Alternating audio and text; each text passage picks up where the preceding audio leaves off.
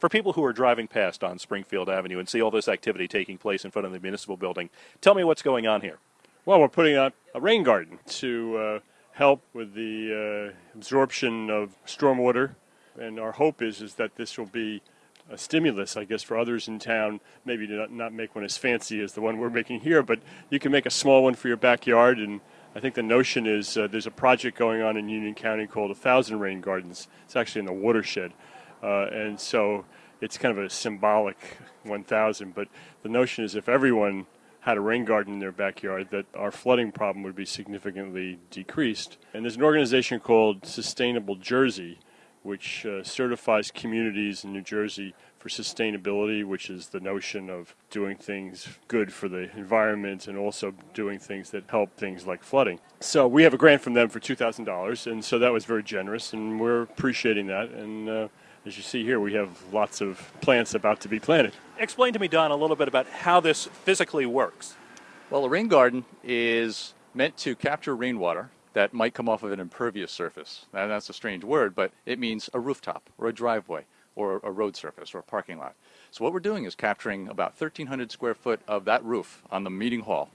And the rainwater that previously had come down the downspouts and gone out to the curb and contributed to potential flooding on the Rahway River, we're disrupting that. So we're bringing it through the rain garden. We've changed the piping.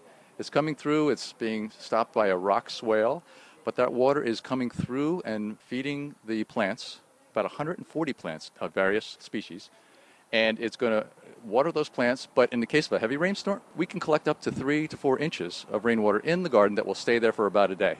If there's overflow, that will go out into the curb. We have a drain to take care of that.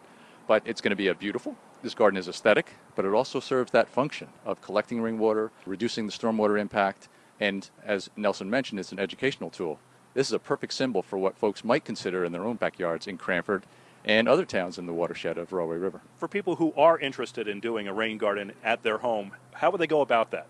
There's lots of material out there about how to do a rain garden. If you look on the internet, it depends on how big you want to have it. They can consult with us on the Environmental Commission. There's a number of people here that are on the Environmental Commission that know about rain gardens. We'd be glad to help anybody who wants some advice on how to do it as Nelson mentioned, in folks' backyard, they don't need to consider a rain garden of this design and of this size and this scale. This was difficult to prepare for.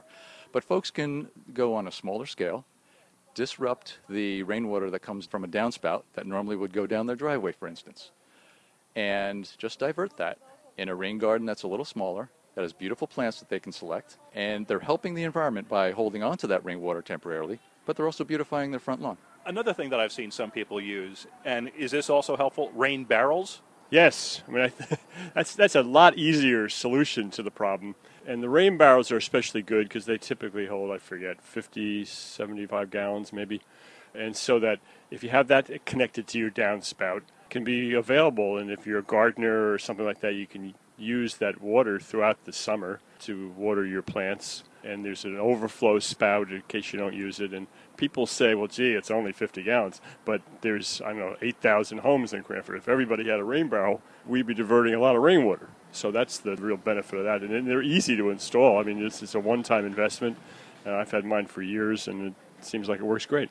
We're talking about individual actions, but collectively, it can make a significant impact. I mean, just one member of the Environmental Commission I know, for example, he put one in his backyard, a rain garden, and it was a thousand dollars, I think he said. So that might be for some people might be a lot of money, but for a relatively small sum, again, if everyone did something like that, or even on a smaller scale than that, uh, it would be really useful.